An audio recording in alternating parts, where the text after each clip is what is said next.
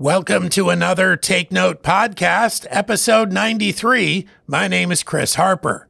This podcast is based on the Take Note radio program, which is heard weekdays on Harvest Family Radio Guam.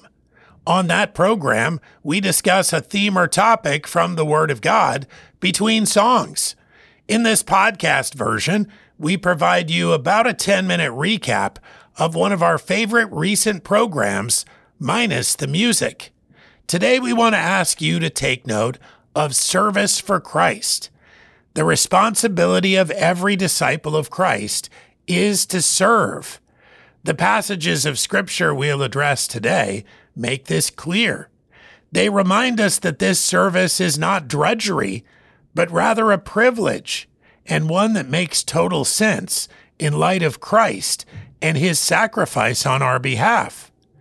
There are two primary definitions for the word serve in the New Testament to submit or to yield, and to minister or to render any kind of service.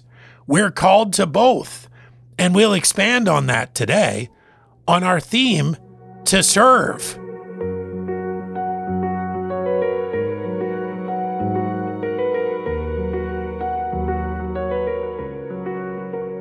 Let's begin by finding a passage that tells us to serve by yielding or submitting to God.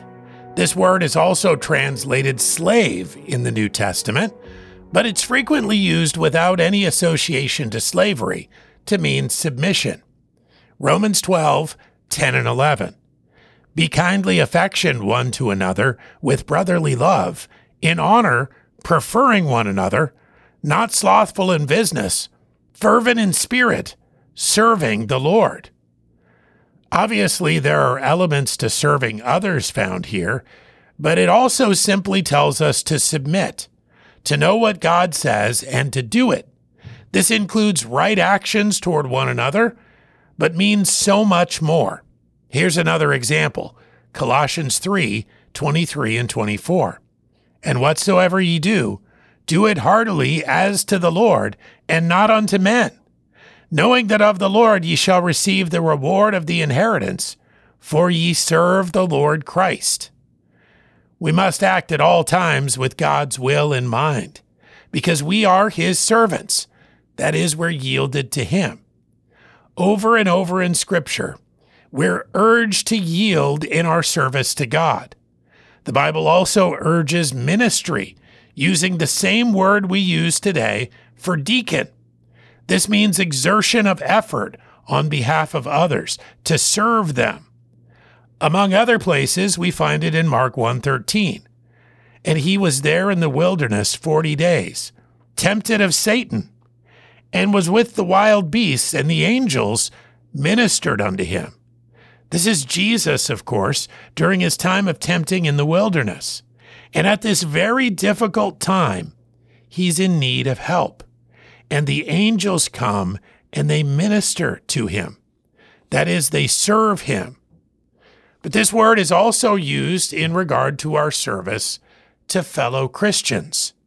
1 Peter 4 9 and 10. Use hospitality one to another without grudging.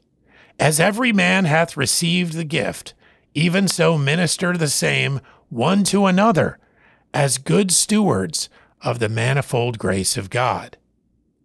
We have responsibilities to one another for service because we're stewards of God's abundant grace. In regard to service, it could be said this way We must yield ourselves to God as servants, always offering ourselves as ministers to His people. But there are three other considerations I want to review today. Number one, we must serve God instead of worldly things. Number two, we must consider the cost of service. And number three, Christ must be our example. There will always be a turning away from self, one that may cost us from a worldly perspective, but one that is consistent with Christ's ministry to us. We'll find that in Matthew 6, verses 24 through 33. No man can serve two masters, for either he will hate the one and love the other, or else he will hold to the one and despise the other. Ye cannot serve God and mammon, or God and money. Therefore I say unto you, take no thought for your life, what ye shall eat or what ye shall drink, nor yet for your body what ye shall put on. Is not the life more than meat, and the body than raiment? Behold the fowls of the air, for they sow not, neither do they reap, nor gather into barns, and yet your heavenly Father feedeth them. Are ye not much better than they? Which of you by taking thought can add one cubit unto his stature? And why take ye thought for raiment? Consider the lilies of the field, how they grow. They toil not, neither do they spin. And yet I say unto you that even Solomon in all his glory was not arrayed like one of these. Wherefore, if God so clothe the grass of the field, which today is, and tomorrow is cast into the oven, shall he not much more clothe you, O ye of little faith? Therefore take no thought, saying, What shall we eat? Or what shall we drink? Or wherewithal shall we be clothed? For after these things do the Gentiles seek. For your heavenly Father knoweth that ye have need of all these things. But seek ye first the kingdom of God and his righteousness, and all these things shall be added unto you. When this passage declares that we can't serve God and money, it goes on to explain don't be concerned primarily with the things of this world. Place always a primary emphasis on serving God. Put his kingdom first. Don't let necessities distract, because God never fails to provide. And so we must serve God instead of worldly things. 1 John 3 16 through 19. Hereby perceive we the love of God, because he laid down his life for us, and we ought to lay down our lives for the brethren. But whoso hath this world's good, and seeth his brother have need, and shutteth up his bowels of compassion from him, how dwelleth the love of God in him?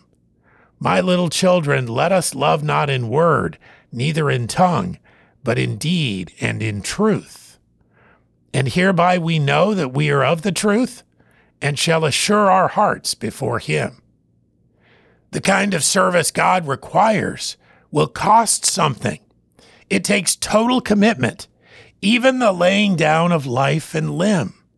It also takes compassion, and that means real life action, not just feeling. The service we render must be in deed and in truth. We must consider the cost of service. We have one more thing to highlight Christ must be our example. We find that in Philippians 2 5 through 11.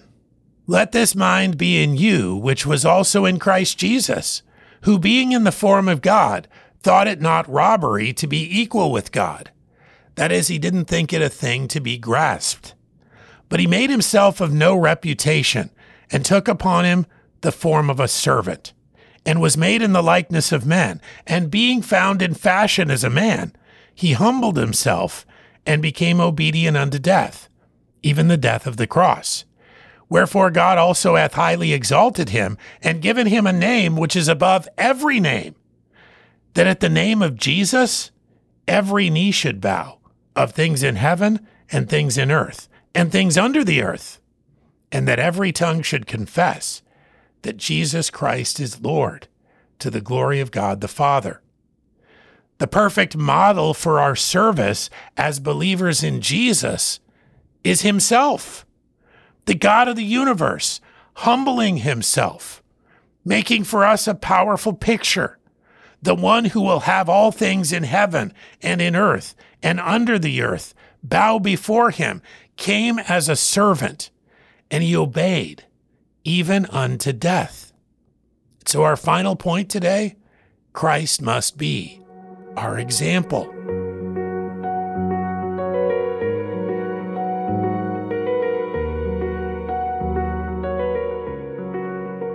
Well, you've been listening to the Take Note podcast. These few minutes together are brought to you by Harvest Ministries and KHMG on Guam. Our website is khmg.org. khmg.org. Every episode, we ask you to take note of a theme or topic from the Word of God. My name is Chris Harper. Thanks for listening.